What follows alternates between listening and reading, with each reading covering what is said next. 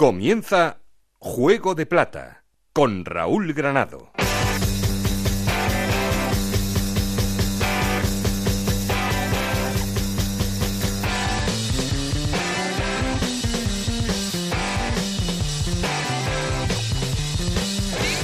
¿Qué tal? Muy buenas, bienvenidos a Juego de Plata, el podcast de Onda Cero en el que os contamos todo lo que pasa en la Liga Smartbank.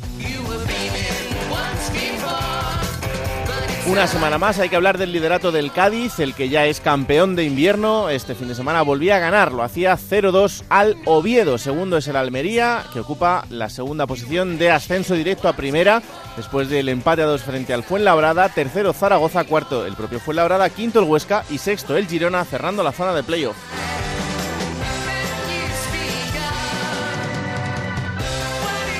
Atención a la Unión Deportiva Las Palmas. Cuatro victorias consecutivas para el conjunto de Pepe Mel. Son séptimos, pero con los mismos puntos que el Girona, así que cada vez más cerca de esos puestos de privilegio. Y por abajo, decimonoveno el Tenerife, vigésimo el Extremadura, vigésimo primero el Racing de Santander y vigésimo segundo y colista una semana más y volviendo a perder el Deportivo de La Coruña.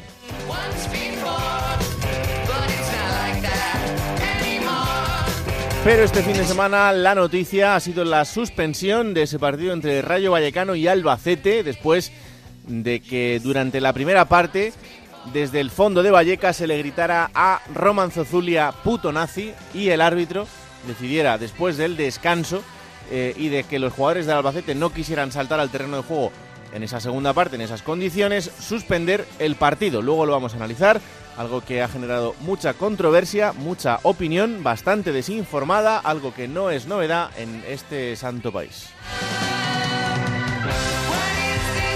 Y como siempre queremos seguir en contacto con vosotros y para eso tenemos un perfil de Twitter que es arroba juego de plata y un correo electrónico juego de plata Aquí conmigo está el auténtico cerebro de este programa, Alberto Fernández, con Ana Rodríguez en la producción, con Nacho García los mandos técnicos, no estoy solo porque... Esto es Juego de Plata el podcast de Onda Cero en el que te contamos todo lo que pasa en Segunda División.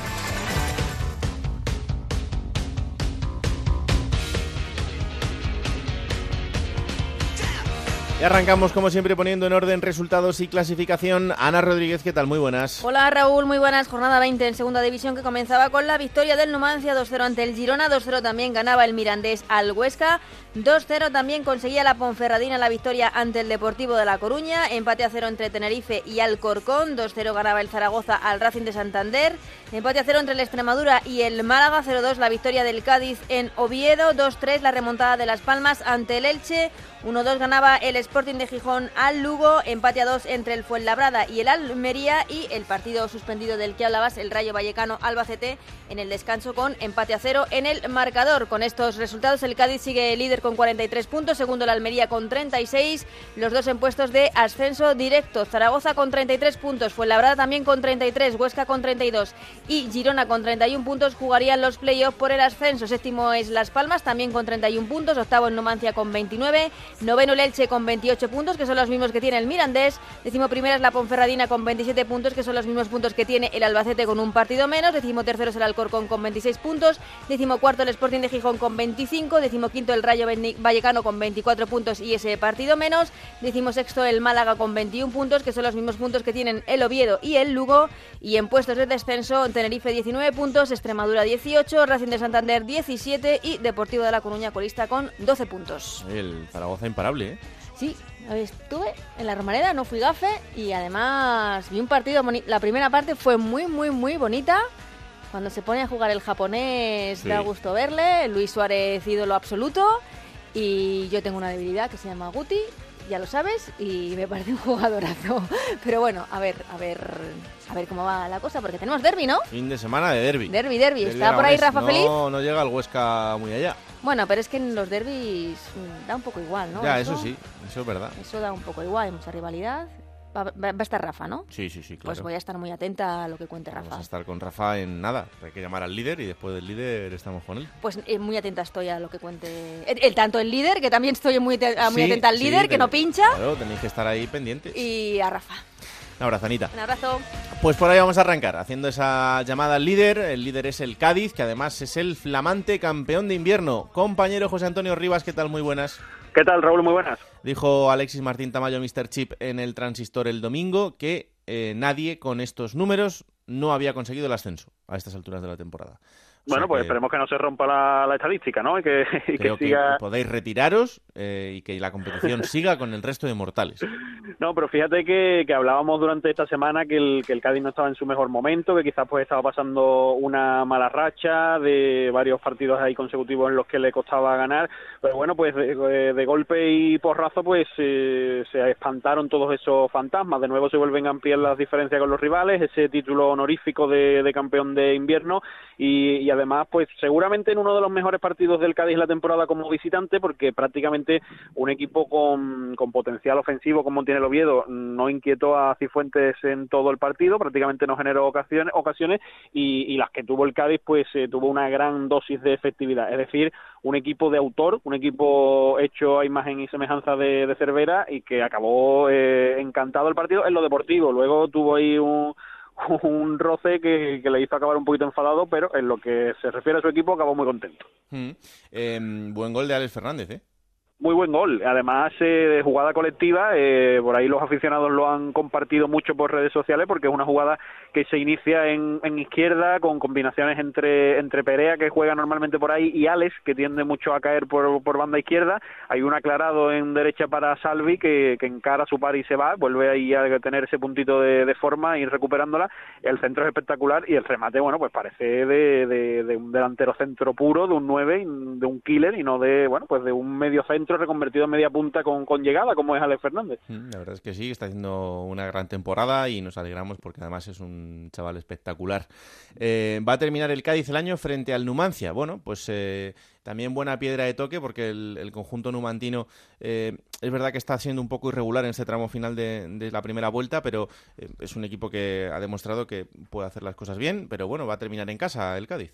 Sí, es un partido también eh, complicado entre un rival que llega en forma y que fíjate, el último eh, precedente el año pasado se resolvió en el descuento, en el minuto 93 con un gol de Darwin eh, Machís y que bueno, le dio la victoria al Cádiz, pero desde luego y para variar, ¿no? Pues es un rival del que no se fía nada Cervera eh, que ahora mismo pues ha estado centrado en las últimas horas también en, en el debut de la Copa del Rey, pero eh, centrado ya en, el, en ese último partido frente al Numancia. Pues la semana que viene contamos a ver cómo termina el año el conjunto cadista. Gracias, José Antonio. Un abrazo. Un abrazo. Hola Alberto Fernández, ¿qué tal? Muy buenas. Muy buenas, Raúl. ¿Qué tal? ¿Cómo has visto la jornada del fin de semana? Mm, pues mira, hoy podría en el plomo del plato plomo dárselo a muchas cosas. Mm. Eh, es una jornada que no me ha dejado muy satisfecho. Pero bueno, en cuanto a lo futbolístico, sobre todo decir que el partido del Fernando Torres entre Fuenlabrada y Almería creo que es de lo mejor que hemos podido ver este fin de semana. En cuanto a fútbol, ¿eh? en cuanto a propuestas futbolísticas. Así que me, quedo, me voy a quedar con eso, fíjate.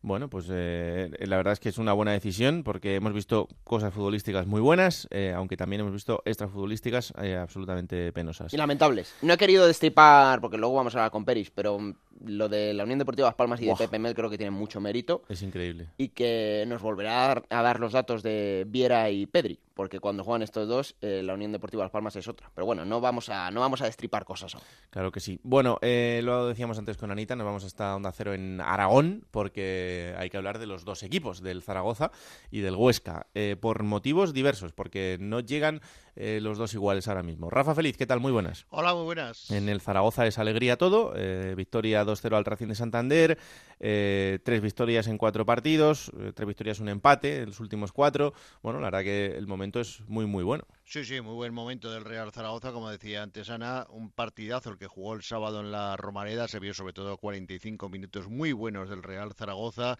con, con la manija que la llevó Kagawa por fin, y un Guti que está atravesando un momento sensacional. Ojo que ya es eh, objeto de deseo de dos clubes de primera, Villarreal y Betis, andan tras él, ya van varios partidos que lo han visto y quieren incorporarlo para la próxima temporada a sus respectivas eh, plantillas. En lo futbolístico todo va de maravilla para el Real Zaragoza y para Víctor Fernández, que solo ayer se quejaba de que hoy está en esos Cuellamos donde juegan la Copa y hmm. que dice que le viene muy mal este lío de la Copa Se ha llevado a muchos chavales del filial de todas maneras, pero claro, está obligado a poner eh, a varios jugadores de la primera plantilla, pero ya dijo que solamente van a jugar dos de los que fueron titulares el sábado, uno de ellos el portero Ratón, que continuará en la portería ante la baja de Cristian Álvarez y quiere que juegue cuantos más minutos mejor para que esté muy rodado de cara a, los partidos que se avecinan, sobre todo el del próximo, el del próximo domingo. Mm. Eh, bueno, por poner un pero a todo esto, la lesión de la Sure, ¿no? Sí, un mes y medio va a estar de, para, de recuperación en, ese, en esa lesión del chaval que eh, viene jugando muy poquito porque Nieto se ha ganado la titularidad en esa banda izquierda y por lo tanto, fíjate, es curioso lo del mundo del fútbol, hace dos temporadas, menos de dos temporadas, temporada y media más o menos, que no renovaba, que no renovaba con el Zaragoza, tenía una oferta sobre la mesa del Eibar que se iba a ir, que le solucionaba en el futuro ah, económico para él y, para su familia, el Zaragoza no le dejó salir, le renovó el contrato y a partir de entonces dejó de jugar. a partir de entonces ha sido siempre suplente en el, Real Zaragoza, pero es un buen futbolista, un buen lateral izquierdo y que ahora mismo pues eso tendrá que estar ese mes y medio eh, en, lesionado para recuperarse de la mejor manera mm, posible. Hmm. Eh, como le decía Ana, aquí en Zaragoza todo el mundo está rezando sobre todo para que no le pase nada al colombiano, a Luis Suárez, que lleva 13 goles con el que anotó el pasado sábado y que es un goleador espectacular. Quien se lo iba a decir cuando el año pasado hacía cuatro en el Nasti de Tarragona y se iban a Segunda División B.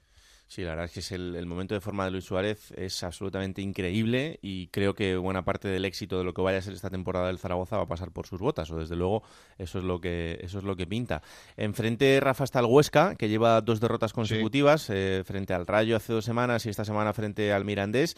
Es curioso porque el equipo de Mitchell es el eh, único equipo que tiene 10 victorias, o sea, es el único equipo que tiene eh, más partidos ganados que el Cádiz, el Cádiz tiene 13, después va el Huesca y no hay nadie más que haya ganado más partidos.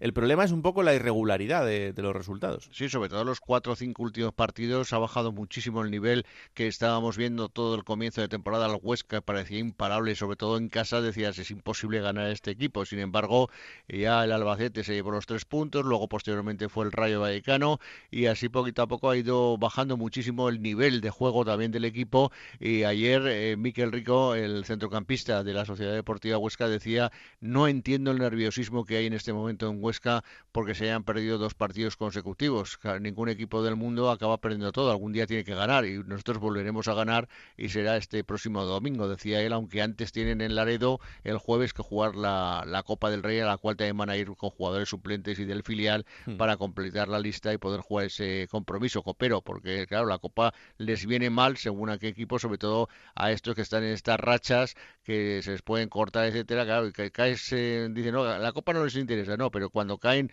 ante equipos de inferior categoría, ya lo creo que, que interesa y mucho, sobre todo por la por las críticas que reciben los, los futbolistas. Mm, Fíjate que el Huesca cuando ganó en Alcorcón pensamos que ya por fin había conseguido coger el tranquillo a jugar fuera de casa. Luego llegó el partido del Rayo y ha cambiado totalmente, es lo que has dicho, Rafa. O sea, que es un equipo que... Pero bueno, esto es normal dentro de la categoría, ¿no? el, partido del, Rayo fue un vendaval porque el, Rayo jugó muy bien ese día, eh, el Huesca se vio sobrepasado y creo que eso le, pasó factura el otro día. Es verdad que el Mirandés, eh, lo hemos dicho aquí, es un equipo que juega bien al fútbol, que está teniendo eh, bueno, yo creo que también tiene mucho mérito la temporada del, equipo de, Iraola y es verdad que, bueno, pues con resultados a lo mejor eh, regulares en algún tramo de la temporada, pero que, es un equipo que quiere jugar al fútbol y eso el otro día al Huesca pues no, no le sentó bien, la verdad. No, no, le sentó, no le sentó nada bien y la verdad que ha recibido, que Huesca no tiene la presión que tiene otras ciudades, como podría ser, por ejemplo, Zaragoza, hmm. pero sí que es verdad que ha recibido bastantes críticas por el juego que está desarrollando últimamente y que no está dando esos resultados que todo el mundo quiere para, para el equipo orcense, que se centra ya única y exclusivamente en el partido primero de Copa, como decíamos, el trámite que hay que cumplir y posteriormente el partido ante el Zaragoza, porque ya la expectación está, está siendo tremenda. Aquí, por ejemplo, eh, la Diputación de Aragón, que patrocina a los dos clubes, tanto al Huesca como al Zaragoza, pues ha hecho las clásicas que suele unir a futbolista, ha unido a los dos japoneses, al de Huesca lo ha traído a Zaragoza a visitar el Pilar y todo lo que lo rodea, mientras que al de Zaragoza lo ha llevado hacia, hacia el lado orcense para ver el Pirineo, los Mayos de Riglos, es decir, eh, temas emblemáticos del Alto Aragón. Mm. para acabar, Rafa, problemas con las entradas, claro, porque hay muy pocas disponibles para el Zaragoza. Tan, tan solo 190 que hoy por la mañana van a ser sorteadas entre los socios del Real Zaragoza, entre los abonados, porque claro, esta es otra, todo lo que exige la liga a la hora de conseguir una entrada. Hay que identificarse, dar tu DNI, eh, o sea, todo para que haya la seguridad, evidentemente, que tiene que haber en un partido de fútbol y que está siendo pues un auténtico barullo. Pero hay 190 para los aficionados más 100 de protocolo, casi van más de protocolo que aficionados a ver el, partido al Alcoraz el, próximo domingo. Todo lo demás está lleno, vendido todo, por lo tanto va a haber llenazo, no van a salir ni a la venta ninguna sola entrada en taquillas y por lo tanto el Alcoraz va a presentar un aspecto magnífico en lo deportivo. Miguelón es segura ya baja también por el Huesca, lateral de derecho por acumulación de amonestaciones y posiblemente Ferreiro entre en ese lateral derecho como falso lateral, ya que es más atacante que, que defensa. A lo largo de la semana veremos qué, qué va produciéndose. Y por cierto, que eh, ayer también se comentaba desde el Real Zaragoza en cuanto al famoso partido de Vallecas que tú bien sabes, que, que no acaban de entender y que también lo han pedido ellos. Algunos partidos se suspenden los encuentros cuando oyen gritos de contra la Virgen del Pilar, contra el otro día en concretamente en Coruña en Riazor, gritos eh, ofensivos hacia Aragón, hacia Zaragoza y que por qué no se suspenden esos partidos también.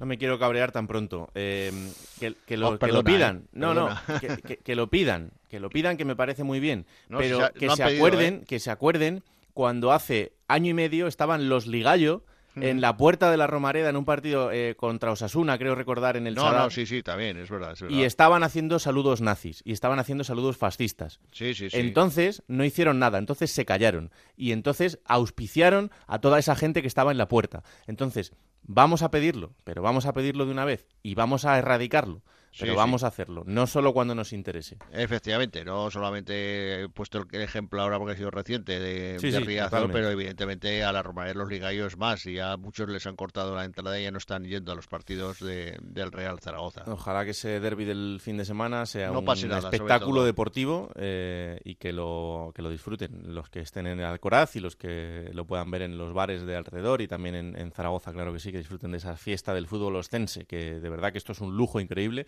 y que ojalá que, pueda darse incluso hasta en primera división. Eh, gracias, Rafa. Lo contamos la semana que viene. Un abrazo. Un abrazo enorme. Eh, hay que hablar del Fuenlabrada, Alberto, porque el Fuenlabrada empataba a dos eh, este fin de semana frente a la Almería. Un rival también muy duro, el conjunto de José María Gutiérrez en, este tramo de la, de la temporada. Y, y, el Fuenlabrada va a acabar el año arriba. Bueno, ha, cerrado un año 2019 en casa, en el Fernando Torres, increíble, porque son 15 victorias, 6 empates y solo una derrota. El único equipo que ha ganado en el Torres es el Albacete.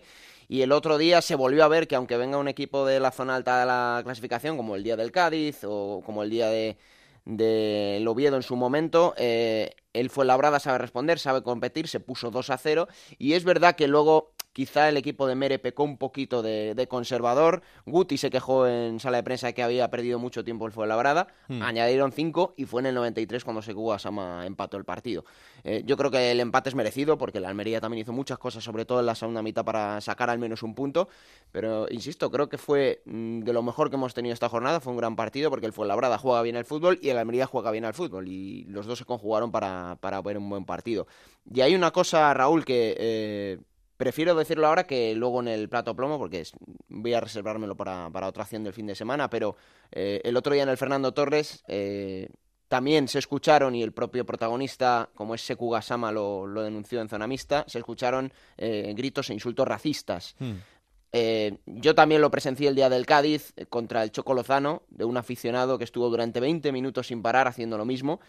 pero creo que hay que separar, porque el otro día, bueno, ya sabes cómo son las redes sociales, se ven muchas cosas, eh, se acusó de una manera vehemente y yo creo que injusta la afición del Fuenlabrada, porque es una situación que se ha repetido varias veces. Yo creo que mm, estúpidos y cafres así hay en todos los campos, los vemos todos los fines de semana y no hay por qué señalar al Fuenlabrada y creo que incluso el propio Seku Gasama le quitó peso. Dijo, han sido dos, tres personas, no quiero generalizar y no quiero darle más bombo, por eso he preferido no, no seguir. Dijo, hombre, otra cosa es que sea todo un estadio ahí pues a lo mejor se podría meter a actuar, pero eh, a esta gente hay que señalarla, pero no se puede generalizar a la afición del Fuenlabrada, que creo que siempre tiene un comportamiento ejemplar, así como a la de otros equipos, ¿eh? pero A, estos estúpidos, mm, desgraciados o como les queramos llamar, que no tienen por qué estar en el fútbol porque no sé a qué van, se insultar a un jugador rival por el color de su piel, por su raza, cuando tienen en su propio equipo gente así, pues ya está, simplemente hay que señalarles a eso, si no generalizar ni globalizar a una afición, que quede claro, porque el otro día creo que también se fue un poco injusto con la gente del Fuenlabrada.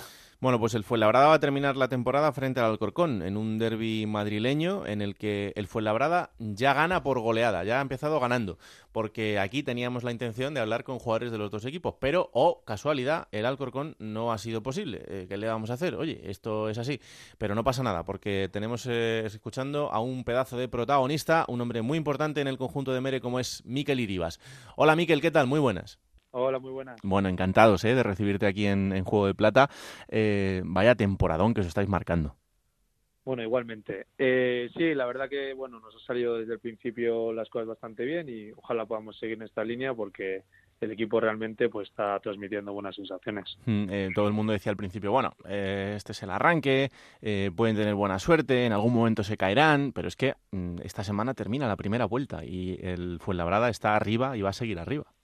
Sí, bueno, la verdad que todos pensábamos, ¿no? Que al principio iba a ser pues cosa de, como tú dices, las primeras jornadas, pero es verdad que el, que el equipo al final pues sigue transmitiendo una solidez buena y bueno, a nivel ofensivo también estamos generando situaciones de gol y, bueno, pues ojalá podamos seguir en esta línea y lo máximo posible. Mm, lo que está claro es que cada partido es una guerra, porque es que son todos los rivales son difíciles, la igualdad se está manteniendo. Es verdad que empiezan a abrirse diferencias con respecto de entre los de arriba y los de abajo, pero eh, no, no hay un partido de tranquilidad. ¿eh? Sí, bueno, yo creo que es un poco el resumen de la segunda división, ¿no? Yo creo que eh, la línea es muy fina al final a la, hora de, ganar o perder un partido, ya que en cualquier pequeño detalle de balón parado, bueno, de cualquier error, al final se deciden los partidos y por tanto, al final, eh, pues como se ven los resultados, puedes perder con cualquiera y, ganar a cualquiera, ¿no? Em, y este fin de semana también lo hemos visto, ¿no? El, partido frente al Almería. El Almería llegaba en un grandísimo momento. Eh, qué complicado, pero al final arrancar un punto con este tipo de equipos es lo que, lo que te mantiene ahí arriba, claro. Sí, bueno, la verdad que nos fuimos con no nos fuimos con buen sabor de boca, pues sobre todo por el hecho de que de cómo se, se da el partido y, en los minutos finales que te empatan, ¿no? Pero bueno, yo creo que también hay que darle pues al final esa importancia a ese punto contra un rival que bueno, que está hecho para para subir sí o sí, que yo creo que el equipo compitió muy bien y creo que mereció llevarse el partido adelante. Mm, em, ¿Cómo estás viendo que está evolucionando el club? Me explico, porque mm, tú lo conoces desde la segunda B, estás viendo el día a día, eh, ahora en, segunda división, que ya es un pequeño transatlántico, es verdad que todavía no comparable al de la primera, pero, pero ya es importante. Em, y esto en el día a día, no sé si empezáis a notar también que, la institución eh, va dando pasos hacia adelante.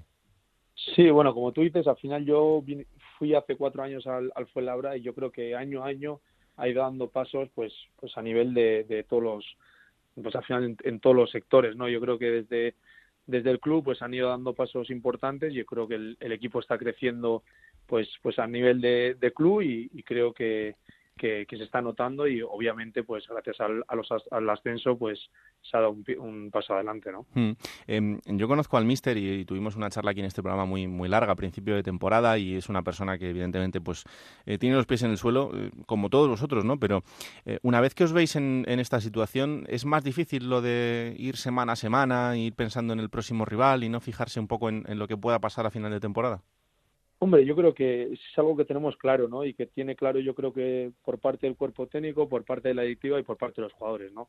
Somos conscientes de cuál es el objetivo, que el objetivo y la, y la al final que podamos seguir creciendo, que es muy importante la salvación este año y, y, tenemos en la mente puesta ese objetivo y a partir de ahí, pues todo lo que todo lo que venga, bienvenido sea, ¿no? Pero tenemos claro que nuestro objetivo cuál es y, y eso, pues que no nos, que no nos confunda, ¿no? Hmm, y, estáis notando ya que mm, eh, los rivales eh, os tienen cogida la medida en el sentido de, bueno, más o menos ya saben cómo vais a hacer las cosas.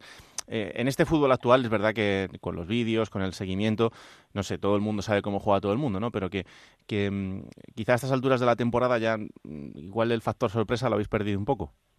Sí, pero bueno, yo creo que ya hoy en día, como tú dices, al final se ve todo y prácticamente eh, nos tendrían estudiados desde la jornada 5 y mm. bueno yo creo que a pesar de eso el equipo está respondiendo muy bien.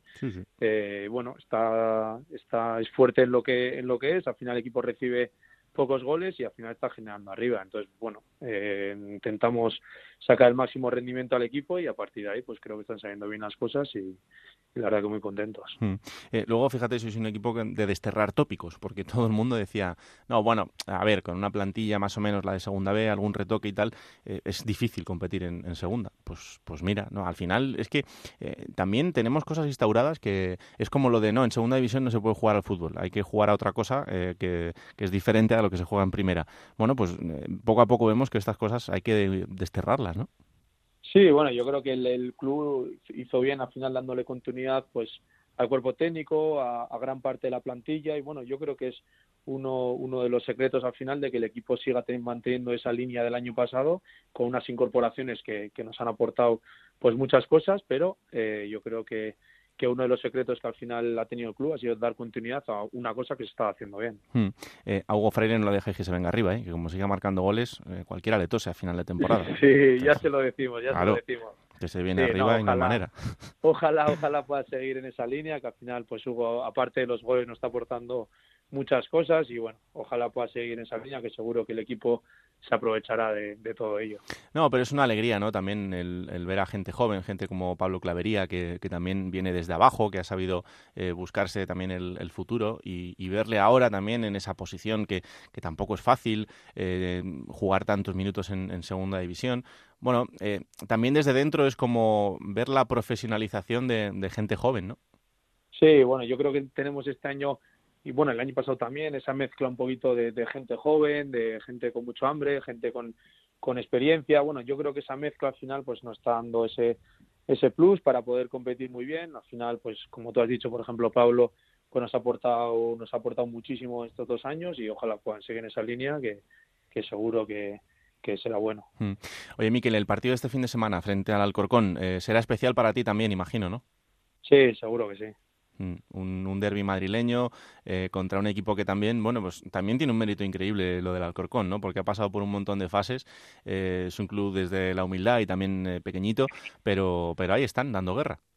Sí, la verdad que yo pude disfrutar allí tres años y bueno, fueron años años buenos, que la verdad que fueron años de un, que tuvo alguna lesión así grave, pero bueno, yo creo que estuve muy cómodo tanto el club y, bueno, pues la verdad con ganas de, de poder disfrutar de, de un partido allí en, en Santo Domingo y, sí, la verdad que están haciendo una primera vuelta muy buena. Yo creo que, que hace poco pues están haciendo registros históricos que de no haber perdido todavía fuera de casa una primera vuelta, cosa complicadísima yo creo y la verdad que tiene un gran equipo y sea un partido complicadísimo. ¿no? Mm, eh, Santo Domingo es un estadio para tener las cosas claras como rival, para eh, quizá no liarte mucho, porque es verdad que el campo es pequeño, con la grada muy cerca, que aprieta mucho. Bueno, no sé, es, el sitio propicio como para tener un traspiés.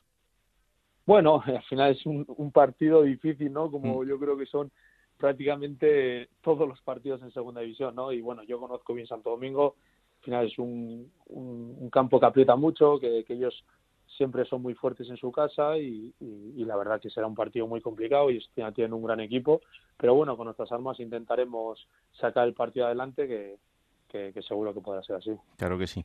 Y luego a cargar pilas, que luego ya llega ese, ese parón de Navidad y además eh, importante, ¿no? Porque después vendrá la Unión Deportiva Las Palmas, el Albacete, el Málaga, el Sporting, el Girona, el Zaragoza. Bueno, es que el calendario es, es brutal, ¿eh? Así es. Pues bueno, yo creo que en esta semana intentar desconectar con la familia, cada uno en, en sus casas, que yo creo que al final eso también es bueno para, ya no solo físicamente, sino para la cabeza y, y, bueno, y luego, pues como tú dices, luego empezar a la segunda vuelta que yo creo que empiezas a nombrar rivales y cada uno pues te asusta más, ¿no? Pero bueno, yo creo que al final será algo como la primera vuelta, las segundas vueltas somos conscientes de que sacar los partidos pues siempre cuesta más, al final la gente está jugando muchas cosas, pero bueno, seguir en la misma línea que estamos haciéndolo hasta ahora, que, que estamos muy bien, trabajando mucho y ojalá podamos seguir en esa línea para, para que los, los resultados sigan saliendo bien. Pues Miquel Iribas, un placer haberte tenido por aquí, que haya mucha suerte este fin de semana en ese derby, eh, aprovechar las, las, vacaciones a descansar y desconectar y nada, que estamos encantados de la temporada que estáis haciendo y ojalá que en la segunda vuelta podamos contar que todo esto sigue igual o mejor. Oye, quién, quién, sabe, ¿no? No, ¿no? no, hay nada marcado en, en, este, en este destino de la segunda vuelta, aunque todavía queda muchísimo por delante. Un abrazo enorme, Miquel.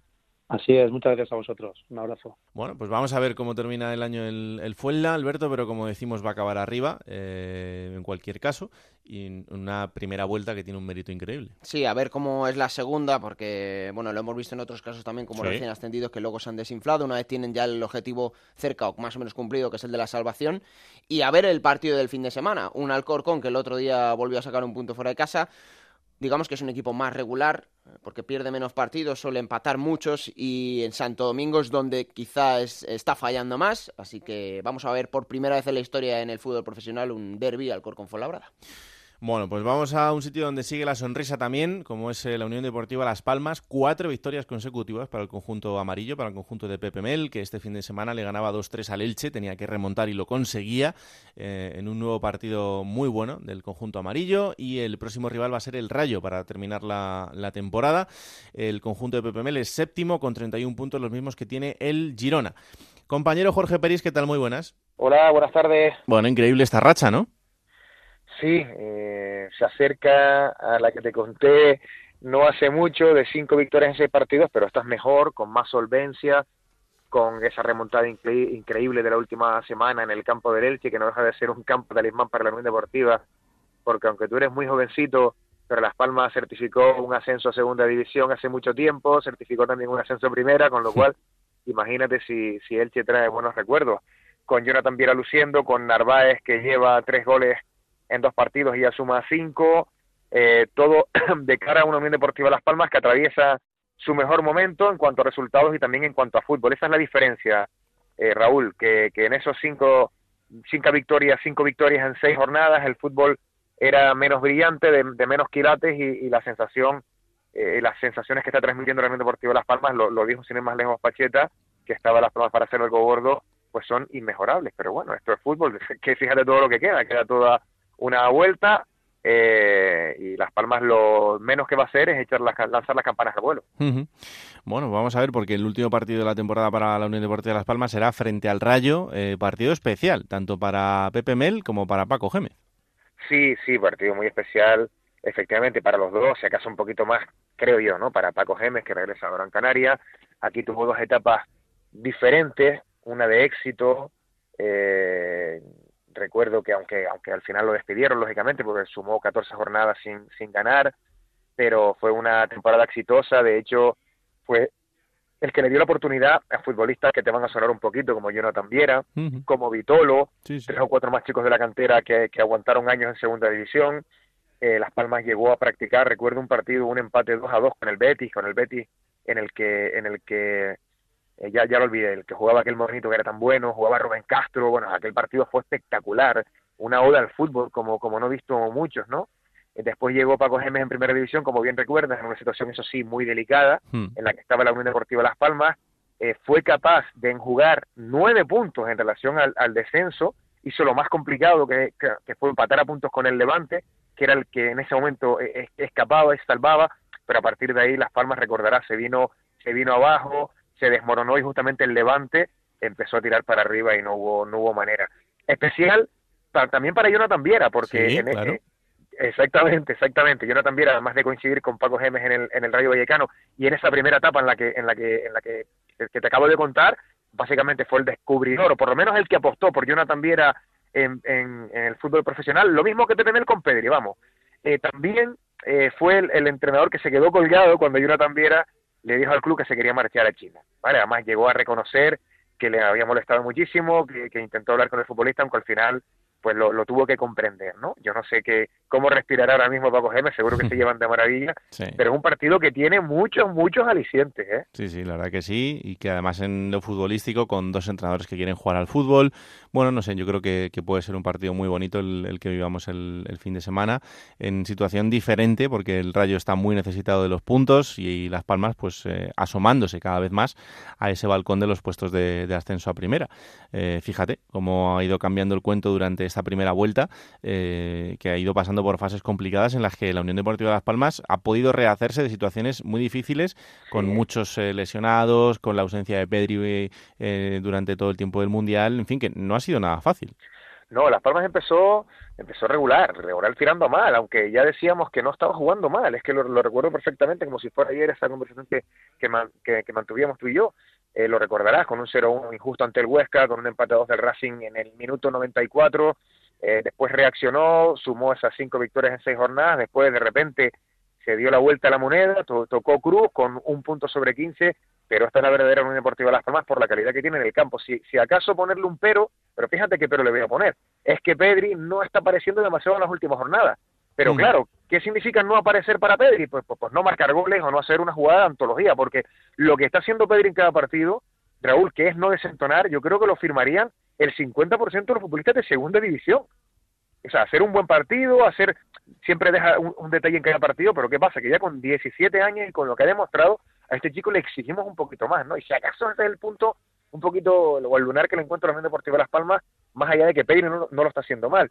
Fíjate que, el partido en Elche dejó también la buena noticia de la reaparición de Sergio Araujo, que no había podido jugar durante toda la temporada, va recuperando efectivos Pepe Mel, en, en, a la vuelta de la Navidad Rubén Castro va a estar en condiciones eh, de demostrar que sigue siendo ese goleador eh, bueno, por el que por el que suspira media España y todos son buenas noticias para la Unión Deportiva Las Palmas. Mauricio Lemos parece que, ha vuelto a ser el, el, Lemos de, de, hace algunas temporadas con, con, dos partidos en los que se ha redimido.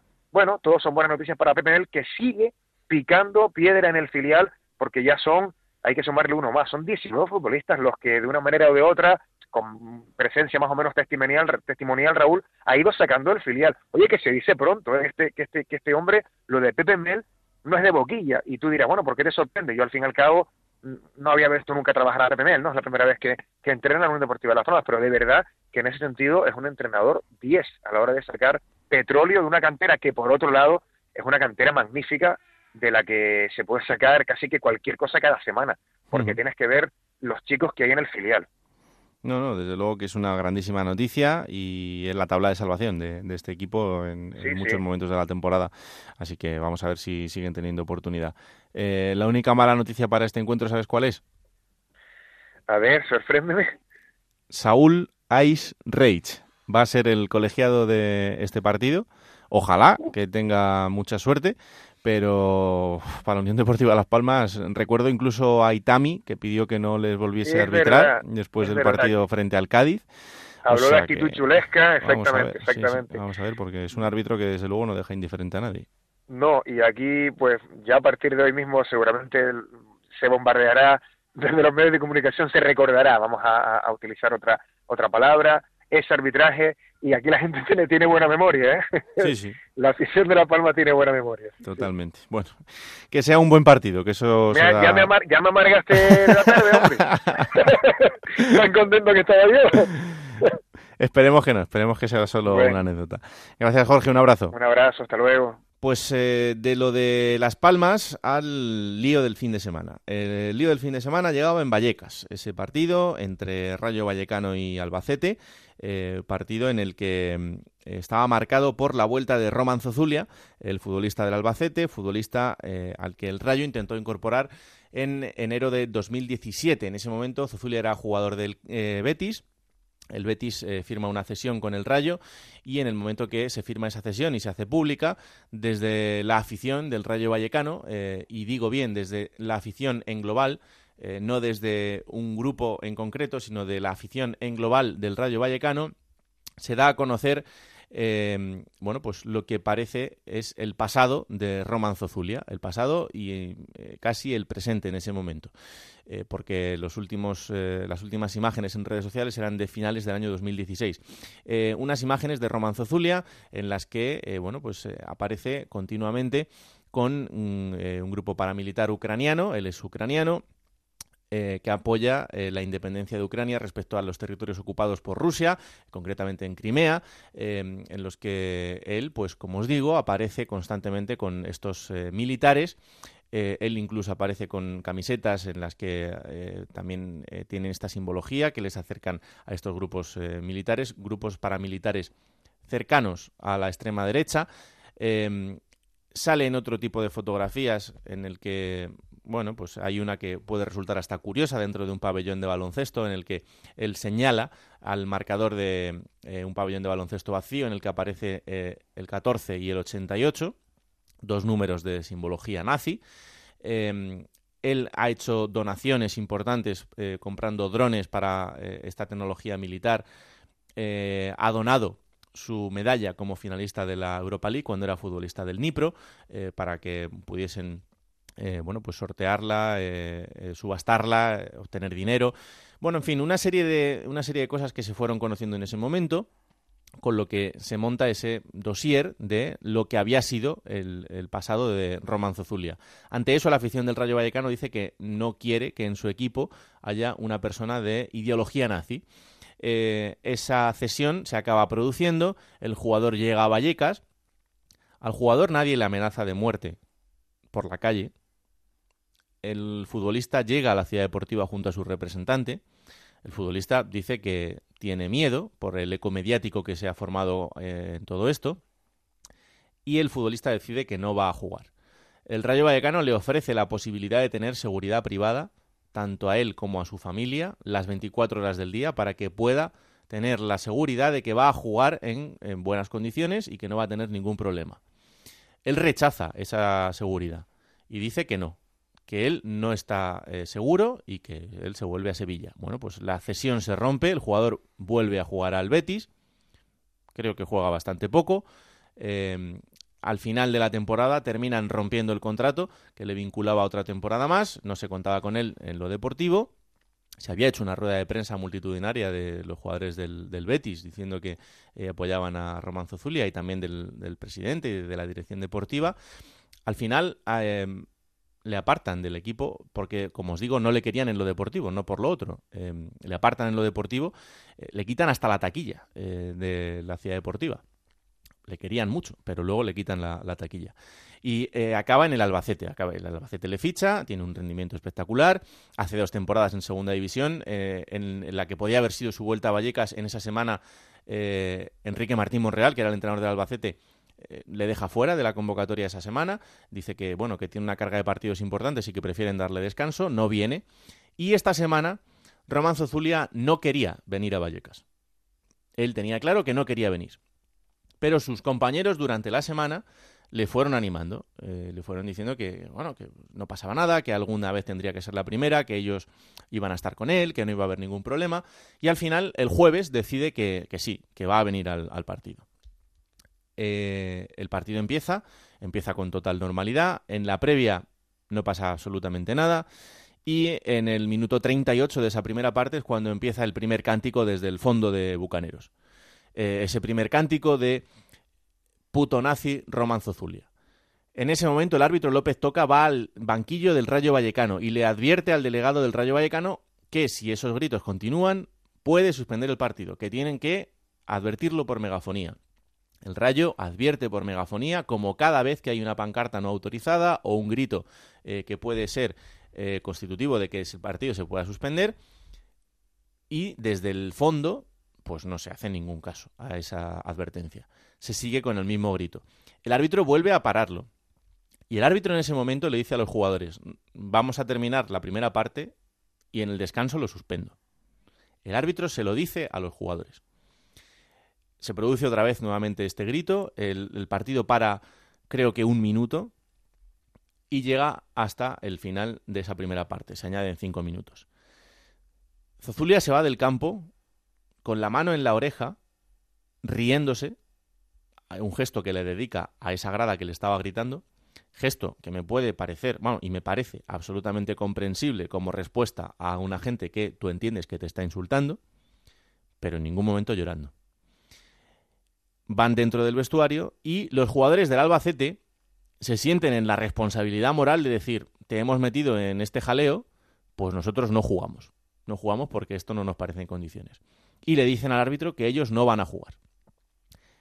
Ante esa circunstancia no se puede hacer absolutamente nada, porque hay un equipo que ya dice que no va a jugar. El Rayo desde el primer momento ofrece todo el tipo de colaboración posible, entienden que no es una situación lógica y lo que plantean es la posibilidad de seguir jugando el partido pero desalojando el estadio. Primero dicen que desalojando el fondo, luego dicen que desalojando el estadio completo. Ante lo cual, la coordinadora de seguridad dice que no es posible, que no hay suficientes efectivos policiales de policía municipal y nacional como para garantizar la seguridad y que por tanto eso no puede ser. Bueno, pues ante esa situación, evidentemente lo que hace el árbitro López Toca es decir que el partido se suspende. ¿Qué va a pasar a partir de ahora? Bueno, pues que el comité de competición que se va a reunir tiene que dictaminar si esos 45 minutos se van a jugar en Vallecas a puerta cerrada o en un estadio neutral a puerta cerrada y además la sanción que pueda caer sobre esa grada, que probablemente sea la de cerrarla, de uno a varios partidos. Hasta ahí todo correcto. Eh, después del partido, el vicepresidente del Albacete y persona que habitualmente viaja con el club, porque el presidente es un inversor extranjero que no está en el, en el día a día del club y que no viaja con ellos, Víctor Varela hacía estas declaraciones eh, en, la sala, en la sala de prensa, en la zona mixta del Estadio de Vallecas. Bueno, lo primero que hay que comentar es que obviamente la decisión de suspender el partido la ha tomado el, árbitro del encuentro junto con, la Federación Española de Fútbol, que son los que tienen la potestad para... Pero sí hay que decir que, hemos tenido, como hemos contado con el apoyo de la Liga y también del, Rayo Vallecano. Yo creo que no hubo fisuras y yo creo que lo más destacable de lo sucedido hoy es que se haya se haya optado por todo el fútbol español, todos sin fisuras y todos en consenso, por defender la integridad de, las personas y de los deportistas. ¿no? Yo creo que somos una liga que se tiene que diferenciar de otras muchas competiciones porque defendemos los valores del deporte y yo creo que hoy se ha puesto de manifiesto y, obviamente pues desde el Albacete estamos a favor de, de que se haya suspendido el partido porque creemos que no se daban las condiciones para, para jugarse. ¿no? Eh, uno de nuestros jugadores estaba en el campo incluso durante la primera parte, eh, me contaban los compañeros llorando, ha llegado al, vestuario totalmente destrozado y yo creo que, se ha tomado la decisión eh, más acertada para intentar defender nuestro fútbol, ¿no? Que yo creo que hay que intentar defender nuestro fútbol y que nuestro fútbol y nuestra competición sea un ejemplo. Ahora la idea cuál es, que se puede otro día, puerta cerrada o qué es lo que va a pasar. Bueno, por el momento no hemos no hemos ahondado en esa en esa circunstancia, ¿no?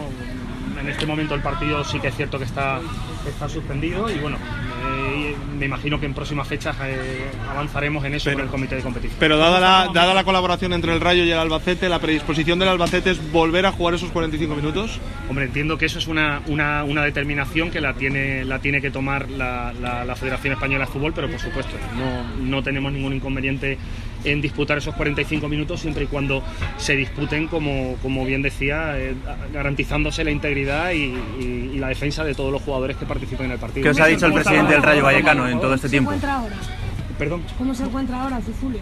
Bueno, pues eh, como se puede encontrar un jugador después de, pasar por, por, esas circunstancias que han ocurrido. ¿no? Eh, ya digo que ha llegado al, al vestuario francamente afectado, obviamente ha sido un, una situación bastante dura para él y, bueno, yo sé que, que Roman es, es, un, es un tipo, con nosotros desde luego ha tenido un comportamiento ejemplar desde que ha llegado, es un gran compañero, es un gran futbolista y lo que queremos es que pueda competir siempre con, garantizándose siempre que, que, puede hacerlo sin ningún tipo de, de, presión. Víctor, de, temíais, temíais que... Esto, ¿Habéis amenaza durante la semana? ¿Se esperaba que esto No, no, nosotros le hemos dado naturalidad porque creemos que, hay que darle naturalidad, es decir, bueno, en el fútbol pues eh, no a todas las, las aficiones le puede o no caer bien un jugador, por decirlo de alguna manera, pero yo creo que todo lo que tenemos que intentar erradicar, como yo creo que se está haciendo eh, la liga y lo estamos haciendo en todos los campos, erradicar eh, situaciones que yo creo que nos, que nos avergüenzan a todos. ¿no? El, que un jugador reciba esos insultos yo creo que, es, que es avergonzante, pero no solo para, para, no, para, para, en este caso para nuestro jugador, también para los jugadores del equipo rival, para el equipo que,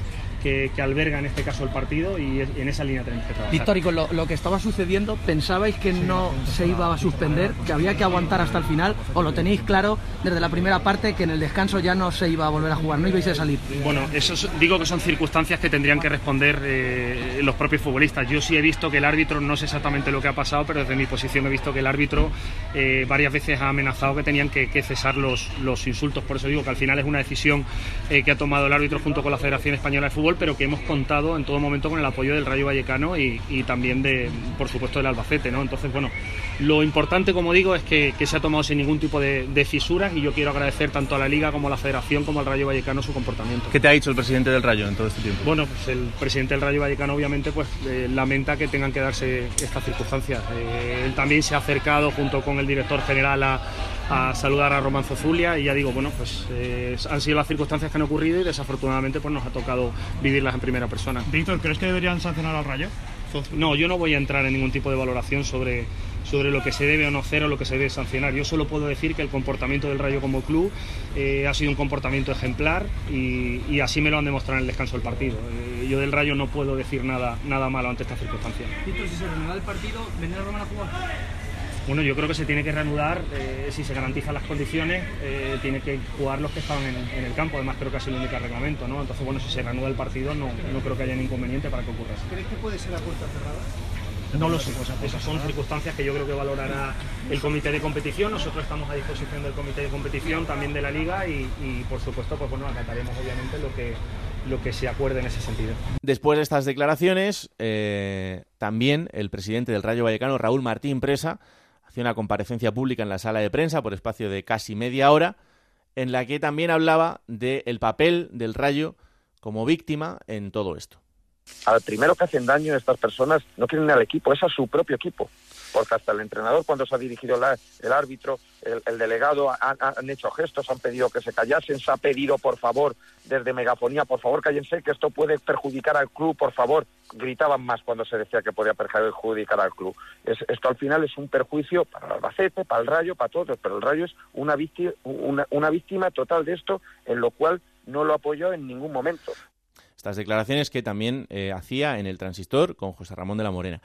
Paco Gémez, eh, al día siguiente, en la sala de prensa de eh, la ciudad deportiva del Rayo Vallecano, toma la palabra después de un comunicado oficial de la plantilla y del cuerpo técnico en el que bueno pues viene a templar gaitas un poco y a navegar un poco entre dos aguas eh, dejando claro su postura de que eh, no quieren en ningún momento que eh, su afición prefiera insultos que hacia otras aficiones que lo que quieren es una afición que les anime y poco más. Bueno pues algo lógico normal en cuatro puntos una cosa muy muy concreta. Bueno pues después de eso Paco Gémez ofrecía una rueda de prensa previa al partido de Copa y también dejaba claro cuál es el sentir de lo que ellos piensan sobre esto y de lo que puede pasar a partir de ahora Entiendo que si se da la misma situación en cualquier otro campo, se tendrá que obrar de la misma manera. Ayer lo que pasa es que se dio una circunstancia que también tiene que darse ¿no? para, para, para suspender un partido. Primero, lo que es obvio, lo que vimos todos y lo que oímos todos. Y segundo, que el Albacete no quiso salir a jugar. Y entonces, claro, no, ya no había más alternativas. El partido se iba a suspender, sí o sí. ¿no? Bueno, el miércoles tenemos, mañana tenemos un partido en el cual podemos valorar. Vamos a estar muy bien, muy atentos, con la oreja bien puesta, a ver qué es lo que se dice y qué es lo que no se dice y a ver qué es lo que pasa y qué es lo que no se pasa. Eh, aquí no hay, aquí no puedes valorar a unos equipos o a unos estadios o a unas aficiones mejor que a otras. Aquí si haces algo para la afición del Rayo, tiene que ser lo mismo para la del Madrid, tiene que ser lo mismo para el del Barça, tiene que ser lo mismo para el de Tarazona y tiene que ser lo mismo para el de, la Antequera. Bueno, hasta ahí las declaraciones. Luego os pongo un sonido más. Eh, mirad, eh, lo que se ha dicho desde el entorno de Roman Zozulia, porque Roman Zozulia habla castellano perfectamente, pero no concede entrevistas. Eh, da una rueda de prensa al año en la que solo habla del momento actual en el que dé esa rueda de prensa, no habla de nada de lo anterior. Entonces, como él no habla, hablan por boca de él su representante, eh, un representante que lleva con él casi toda la vida, que también es ucraniano, porque de su representante español no hemos vuelto a saber nada. Eh, un señor que le trajo aquí a Vallecas, que después estaba con él también en Sevilla y que ya ha desaparecido del mapa. Pues eh, este representante ucraniano ha dicho en los medios que es que las fotos eh, habían sido utilizadas por los ultras del Rayo Vallecano. Pero cuando le preguntan si las fotos son trucadas, dicen que no, que es una broma. Yo no sé qué tipo de broma entiende este señor como normales, pero yo no haría unas fotos de broma con nada que tenga que ver con grupos o simbologías nazis y las subiría después a mis redes sociales. Es algo que no haría. Eh, luego dicen que es que, bueno, que el castellano le puede jugar una mala pasada, pero es el que habla, es el que dice estas cosas. Él es el que dice que es que esas fotos han sido trucadas, pero luego al rato cuando le preguntan si las fotos las han eh, cambiado, dice que no, que es que son, eran fotos de broma. Entonces, el problema es que no dicen y no hablan y no cuentan. Si a mí me acusan de que yo soy un nazi y yo soy una persona pública porque soy un futbolista, yo salgo a defenderme. Y salgo y digo, oiga, mira, es que esta foto está trucada, aquí está la foto real. O es que esa foto la hice en este término. No, es que eso no ha pasado. Lo único que dicen es que es un patriota. Y que él como patriota apoya a los militares que apoyan la independencia de Ucrania. que me parece muy bien. Pero es que además de eso, el señor Cezulia tiene fotos en las que aparece al lado una bandera con la cara de un señor que exterminó a muchos miles de personas. Entonces, vamos a saber con quién nos estamos haciendo las fotos. Tampoco pedimos mucho más. Y no pasa nada. Oye, que eh, tú quieres apoyar eso, apóyalo, pero eso tiene consecuencias. Porque eres una persona pública y porque tú además has hecho pública esas fotografías en tus redes sociales. Y eso ha quedado ahí, no las has borrado tampoco. Que a lo mejor sería tan fácil como salir a una sala de prensa y decir, oigan ustedes, esto forma parte de mi pasado, era una cosa que yo pensaba entonces, y bueno, pues ¿qué le vamos a hacer? Me parecería, a mí como opinión personal, me parecería igual de reprobable. Pero ojo, por lo menos habrías dado una explicación. Pero es que desde el 2017 hasta ahora, la explicación ha sido la misma, es decir, ninguna. Entonces, vamos a ver si hay alguna manera de que entendamos qué está pasando aquí. Porque luego, claro, eh, evidentemente aquí expertos en política internacional han salido muchísimos, tanto de un lado como del otro la realidad es que luego cuando hablas con la gente que entiende de verdad de esto, te dice que eh, es una cuestión en la que hay muchos matices, en la que em, no todo es blanco o negro, en la que hay unos determinados grises.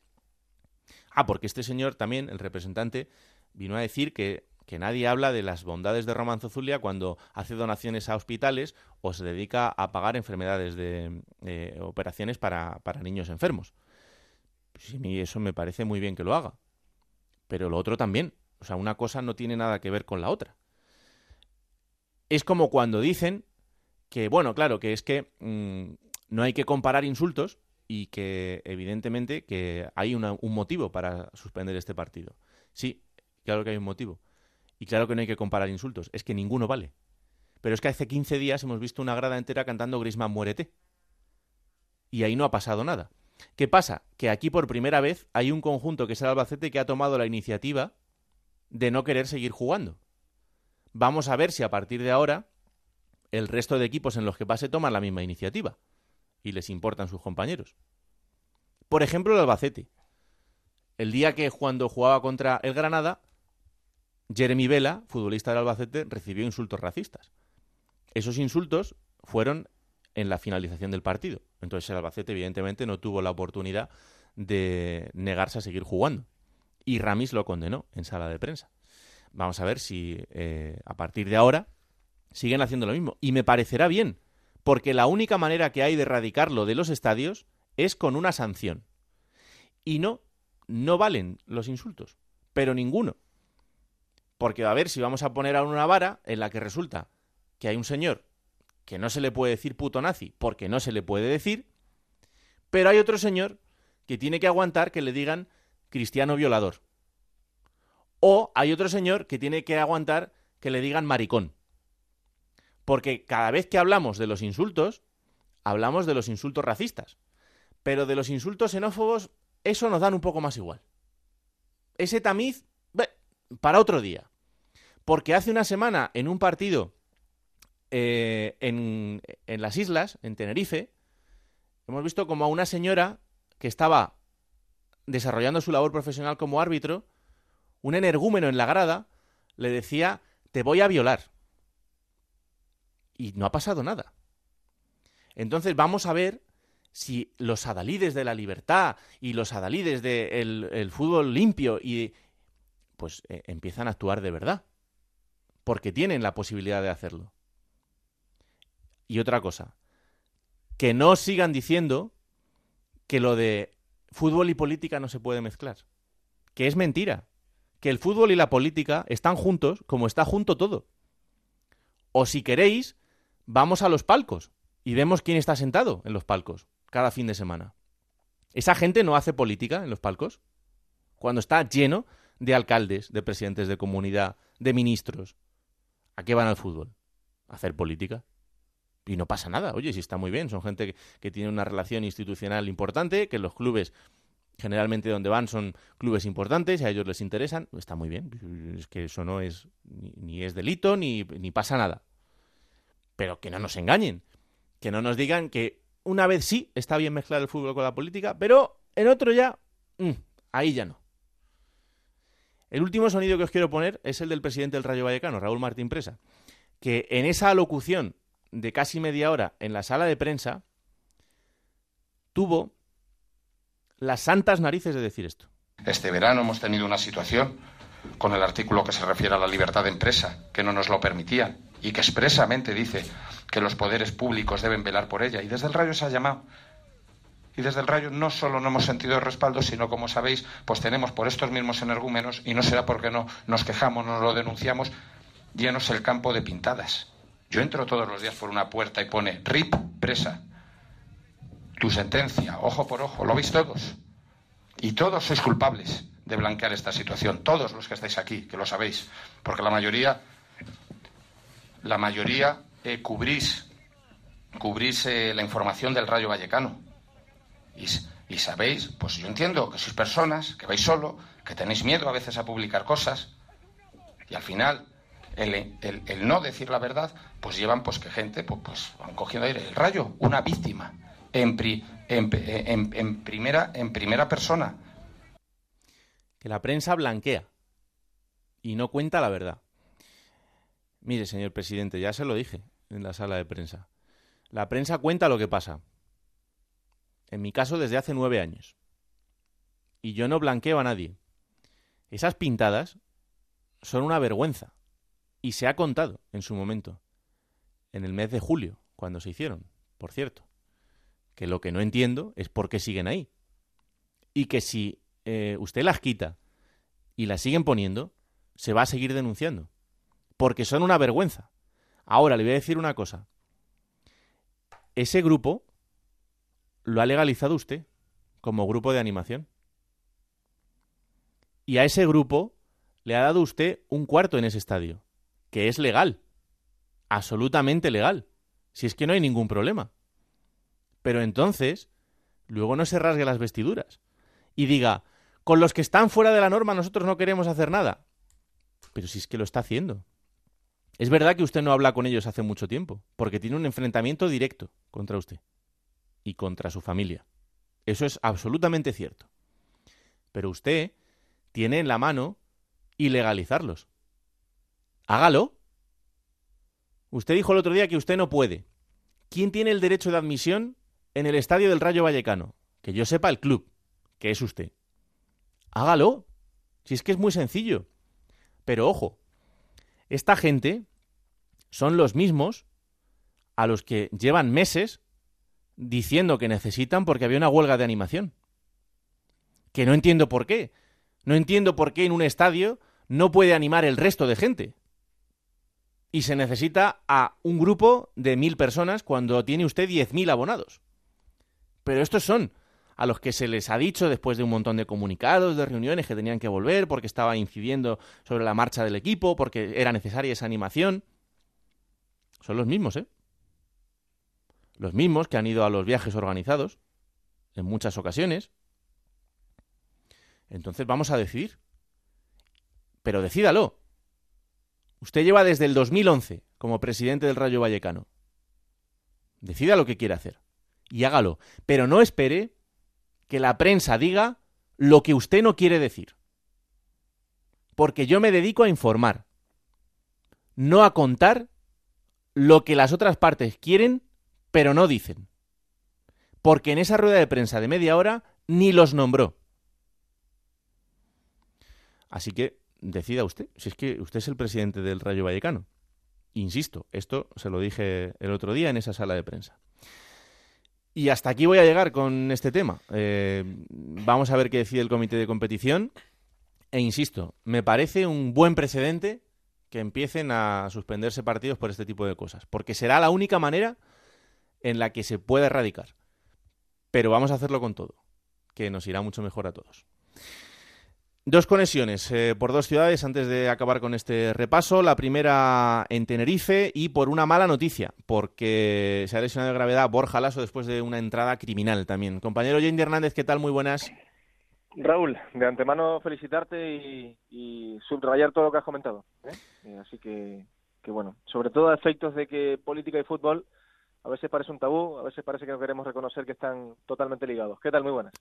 Pues sí, en esas estamos. Que mm, allí la verdad es que no ha sido unos buenos días porque Borja Lasso es un pedazo de jugador. Eh, la entrada del otro día fue, fue muy fea y, y al final pues termina con una lesión grave. Una lesión muy grave, una fractura distal en el peroné de la pierna izquierda ha estado ingresado dos días antes de viajar a Sevilla en un hospital de Santa Cruz con la pierna izquierda inmovilizada. Eh, dentro de lo malo, es cierto que la fractura ha sido limpia y esto mejora un poquito las previsiones de recuperación. Estamos hablando de la parte baja de la tibia, eh, cerca del pie. ¿Qué ocurre? Que afecta la articulación del tobillo, a esos tres ligamentos que dan estabilidad eh, al tobillo y que también se han visto afectados. ¿no? La entrada es por detrás, en la parte inicial del Tenerife Alcorcón, eh, coge al aso con el pie estático, con el pie clavado en el suelo, realmente es escalofriante. Por cierto, eh, se marchó con cartulina amarilla, nada más. Eh, Miakushko, el jugador ucraniano del Alcorcón, que es el que realiza esa entrada eh, totalmente fuera de tono y, desproporcionada. Para mí es una agresión, sinceramente. Además, así lo comenté en el Radio Estadio. enseguida, de hecho, en el Radio Estadio comentamos que Olaso tiene la tibia y el peroné de goma o la lesión iba a ser efectivamente grave el futbolista pierde un poco los papeles en caliente, Lazo eh, se pone a protestar, incluso eh, salió bajando la escalera a pie. Mm, la escalera de, los vestuarios del Heliodoro la bajó a pie, lo cual también un poco contra natura, porque tiene que salir en camilla, lógicamente, para no agravar la, la lesión. Bueno, lo cierto es que en estos días eh, Bernardo Cruz, el futbolista del Alcorcón, junto con Seri Miacushko, el autor de la entrada, jugadores eh, del conjunto alfarero pues han pedido perdón a través de las redes sociales. También el, el Alcorcón como club ha emitido un, comunicado en el Twitter eh, disculpándose y deseando una pronta recuperación a Lazo. Hemos visto también mensaje de apoyo del Sevilla, el equipo de formación del, eh, de Borja Lazo y bueno, el presidente del Tenerife también, Miguel Concepción y uno de los máximos accionistas del Tenerife, Amida Chi, también acudieron a, a, Santa Cruz, a ese hospital, a transmitirle su, su apoyo, su ánimo y también de paso a recordar que el VAR debería intervenir en entradas así de, agresivas y además Pipo Baraja ha estado muy paternal en la sala de prensa en estos días, ¿no? Ha pedido paciencia con la lesión, ha dicho que superar adversidades y, lesiones así de graves te hace más fuerte como deportista y también como, como persona y después una evidencia, ¿no? Como comentabas tú, Raúl, que, es una baja muy sensible la de Lazo, ahí en el puesto de, de 10, de, de, media punta, no hay otro en la plantilla del Tenerife y un mínimo de cuatro o cinco meses ¿eh? Eh, para, para Borja Lasso, la categoría que pierde a uno de sus jugadores eh, más imaginativos, Raúl. Pues le esperamos que le vaya muy bien, eh, le deseamos una pronta recuperación y sobre todo que se recupere bien, porque estas lesiones eh, importantes eh, lo, mejor es recuperarse bien para que vuelva en las mejores condiciones, porque de verdad que es uno de los grandes jugadores de, esta competición, así que bueno, tiene todavía todo el futuro por delante porque es, es joven, pero este año pues sí que es verdad que ya hasta final de temporada eh, lo normal es que no, no, vuelva a jugar. Así que nada, pendientes estaremos. Deporte Tenerife es el partido que tiene el Tete para cerrar la temporada antes de mm, esas vacaciones de, Navidad. Partido también crucial para los dos equipos. Gracias, Yendi. Un abrazo. Un abrazo. Y una última conexión, en este caso eh, en Gijón, porque el Sporting volvía a ganar este fin de semana, lo hacía 1-2 al Lugo, son dos consecutivas, dos victorias, 25 puntos a 5 de esos puestos de descenso. Juan Gancedo, ¿qué tal? Muy buenas. Hola Raúl, muy buenas, ¿qué tal? ¿Qué ha cambiado en, este Sporting? Pues que yo le ha metido tres goles en una semana, básicamente. Eh, las que fallaba antes ahora las ha metido a pie de una buena racha y el equipo jugando muy parecido a como estaba jugando. Además ha enfrentado a rivales que con todo los respeto no tienen nada que ver con los anteriores. Ha ganado al, a la Poferreina, que la verdad es que juega muy bien al fútbol y aquí lo hizo francamente bien. Y ha ganado en Lugo. Y ahora llega a la Extremadura. Bueno, quizás está en el tramo más benévolo del, del calendario, pero futbolísticamente ha cambiado muy poco. Yo sigo sin entender cómo puedes jugar un sistema con tres centrales en el que dos de esos tres centrales son laterales, que es Molinero y Cordero. De verdad, no me entra en la cabeza. Para dejar en la grada incluso a jugadores como Borja López. Y ahora es para no poder contar con Valiente que está lesionado.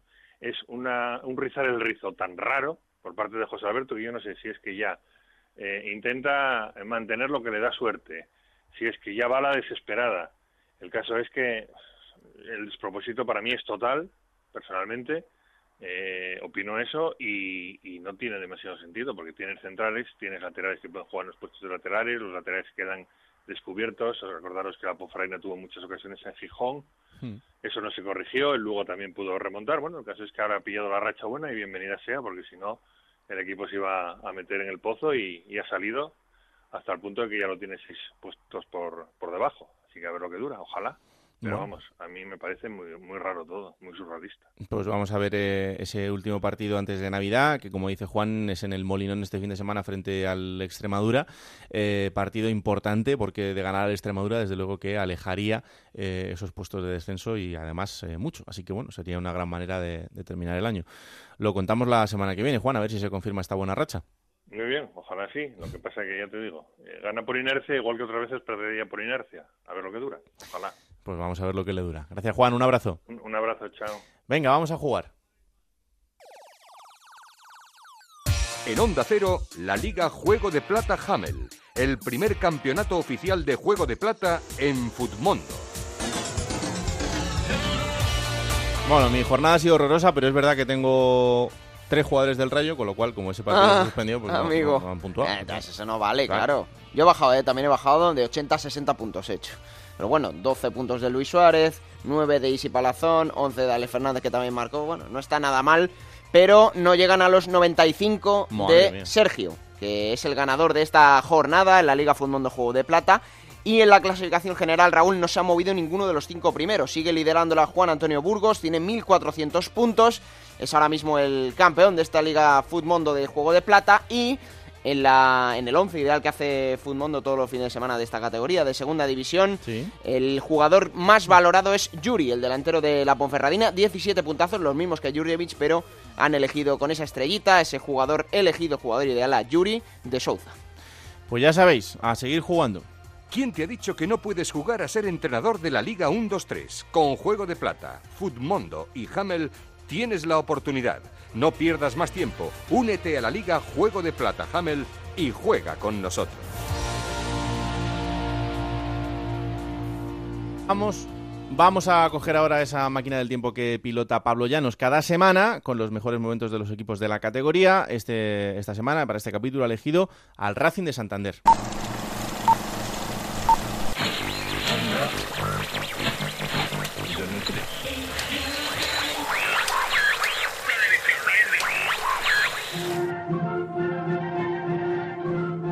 12 de marzo del año 1995 en España. La actualidad se centra en la situación de los casos Gali y Roldán con las quejas de los detenidos Vera, San Cristóbal y Damborenea. Además, la libertad de Diego Cañamero y la intención de Endesa de entrar a formar parte de Eléctrica do Portugal copan el resto de la información fuera de nuestras fronteras. La promesa de Boris Yeltsin de elecciones en Chechenia es el centro de todas las miradas. Además, Inika Moze con su Here Comes the Hostepper es número uno en todas las listas musicales y aunque pueda parecer que todo lo que pasa en un domingo 12 de marzo es esto, la verdad es que en una ciudad al norte de España seguramente tengan una opinión algo distinta. En Santander, el Racing se la juega hoy ante el Real Madrid, el líder. Los blancos visitan el Sardinero y lo hacen como el equipo mejor posicionado de la liga. Los cántabros, por su parte, tienen una idea distinta al resto de los mortales. Ellos creen en la victoria ante el Real Madrid y lo hacen pese a llegar al duelo decimoséptimos y en puestos de promoción de descenso. Los de Vicente Miera tienen claro que después de haber ascendido dos campañas atrás este año, no va a ser fácil, pero van a seguir en primera. El Racing salían con... Ceballos estará en la portería, Roncal con el 2, con el 3 Carreras, el número 4 para Merino, el número 5 para Pablo, el 6 para Tomás, el número 7 para Esteban Torre, el 8 para Mutiu, el número 9 para Popov, el número 10 para Quique Setién. Y el 11 para Radchenko. Vicente Miera, Juan Juan, Pinillo, Carbonel, Munitis y Christiansen en el banquillo de la suplencia. Y el Madrid con... Puyo en la puerta, con el 2 Quique, el 3 para Lasa, el número 4 para Alcorta, el 5 para Redondo, el número 6 para Sánchez, el 7 para Alfonso, el 8 para Luis Enrique, el número 9 para Iván Zamorano, el 10 para Mijael Laudrup y el número 11 para Amavisca. Jorge Valdano, Chendo Cañizares, Martín Vázquez, Villa y Raúl junto a él y Ángel Capa en el banquillo. Marín López pitaba el comienzo del partido y a la media hora de encuentro... Laudrup va a entrar por la banda izquierda, el centro Laudrup al punto de penalti, mete la pierna Pablo, no, se va Zamorano, el disparo de Zamorano, gol. Magnífico, magnífico. De Iván Zamorano. El Pichichi de la liga ha conectado de nuevo. Qué bien se fue de Pablo. El disparo cruzado, el primer tanto del partido Racing 0, Real Madrid 1. El partido llegaba al descanso y el marcador no se movía. Parecía que el Madrid seguiría siendo ese equipo intratable al que nadie lograba derrotar, pero tras la reanudación, el partido iba a dar un vuelco. Era el minuto 52 cuando... Juega apoyándose en Quique Setién. Detiene el pase hacia Rachenko, el remate. Gol de Rachenko. Gran gol, gran gol, gran pase. Remate de Rachenko y empata el partido el Racing de Santander. 12 minutos después. Balón para Tomás, a la banda para Popó, le ha ganado la espalda, no hay fuera de juego, oportunidad para el Racing. Popó la deja en corto, Esteban Torre, gol del Racing.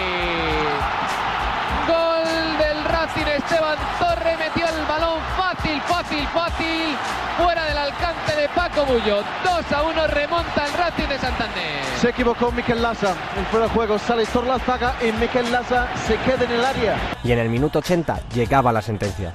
La pelota para Esteban Torre, entra por el pico del área, el centro a la frontal. Popov que la baja para Rachenko, la pared, Popov en buena posición. ¡Gol! Golazo. de Popov. Golazo. ¡Qué pared entre los rusos! ¡Qué disparo de Popov! Que no ha estado muy acertado a lo largo del partido, pero acaba de marcar un gol de bandera. El marcador no se movía más y el Racing destrozaba al Madrid en el Sardinero. Los blancos acabarían ganando la liga aquel año. El Racing mantendría un año más la categoría y lo haría dejando encuentros como este para la historia del fútbol. Plata o plomo. Soy el fuego que Pues todo tuyo. A ver, mira, vamos a empezar por la plata con algo alegre, que yo Sí. creo que es Pepe Mel, el hombre que le ha cambiado la cara a la Unión Deportiva Las Palmas. Para mí es, eh, evidentemente, mérito de, de muchos, ¿no? De los jugadores, del Sí. staff técnico, pero creo que el entrenador, en este caso, tiene gran parte de la culpa de lo, de lo bien que está la Unión Deportiva Las Palmas. Creo que se lo merecía Pepe Mel, porque ha tenido varios intentos fallidos en los últimos años. Así que la plata se la voy a dar para él, que yo creo que esta jornada le ha refrendado un poquito más. Me parece muy bien. ¿Y el plomo? El plomo, eh, se lo podía haber dado a muchas cosas de las que ya hemos hablado, pero que yo creo que están habladas y requeta habladas. Así que una acción que no me gustó para nada del Oviedo Cádiz. Eh, protagonista ya habitual, como Bolaño. Recibió quizá mm, un poco de su propia medicina, porque Fali soltó el codo en una acción tremendamente fea, tremendamente antideportiva y lamentable. Le hizo una brecha a Bolaño en la nariz, pero es que luego Bolaño le da un puñetazo. Entonces yo creo que ensucia el fútbol, el plomo va a ir para los dos porque fue una acción reprobable y lamentable la que vimos el otro día en el Tartiere. Bueno, pues eh, ahí queda, la verdad es que sí. Leía un tuit de José Antonio Rivas, además, que se me ha olvidado recordárselo, pero es interesante. Venga, vamos a la próxima jornada.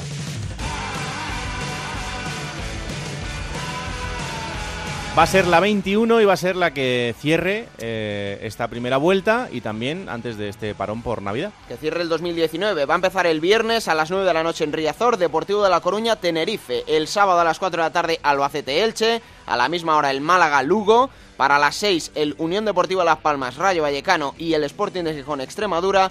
A las 8, el Racing de Santander, Real Oviedo. Y a las 9, el Cádiz Numancia. Para el domingo, a las 12 del mediodía, el día del gordo de Navidad, Raúl. Mm, en sí, sí. Almería, Ponferradina. A las 4 de la tarde, Huesca Zaragoza. A las 6, el Derby Alcorcón fue labrada. Y a las 8, cerrará el año el Girona Mirantes.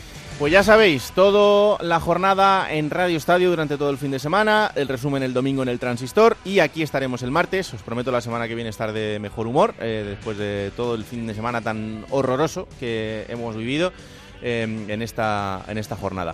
Ya sabéis, Juego de Plata, disponible cada martes a partir de las 5 de la tarde en Onda Cero.es para que lo compartáis, lo descarguéis y sobre todo le digáis a todo el mundo que existe este bendito programa que hacemos con tanto cariño. Que la radio os acompañe. Chao.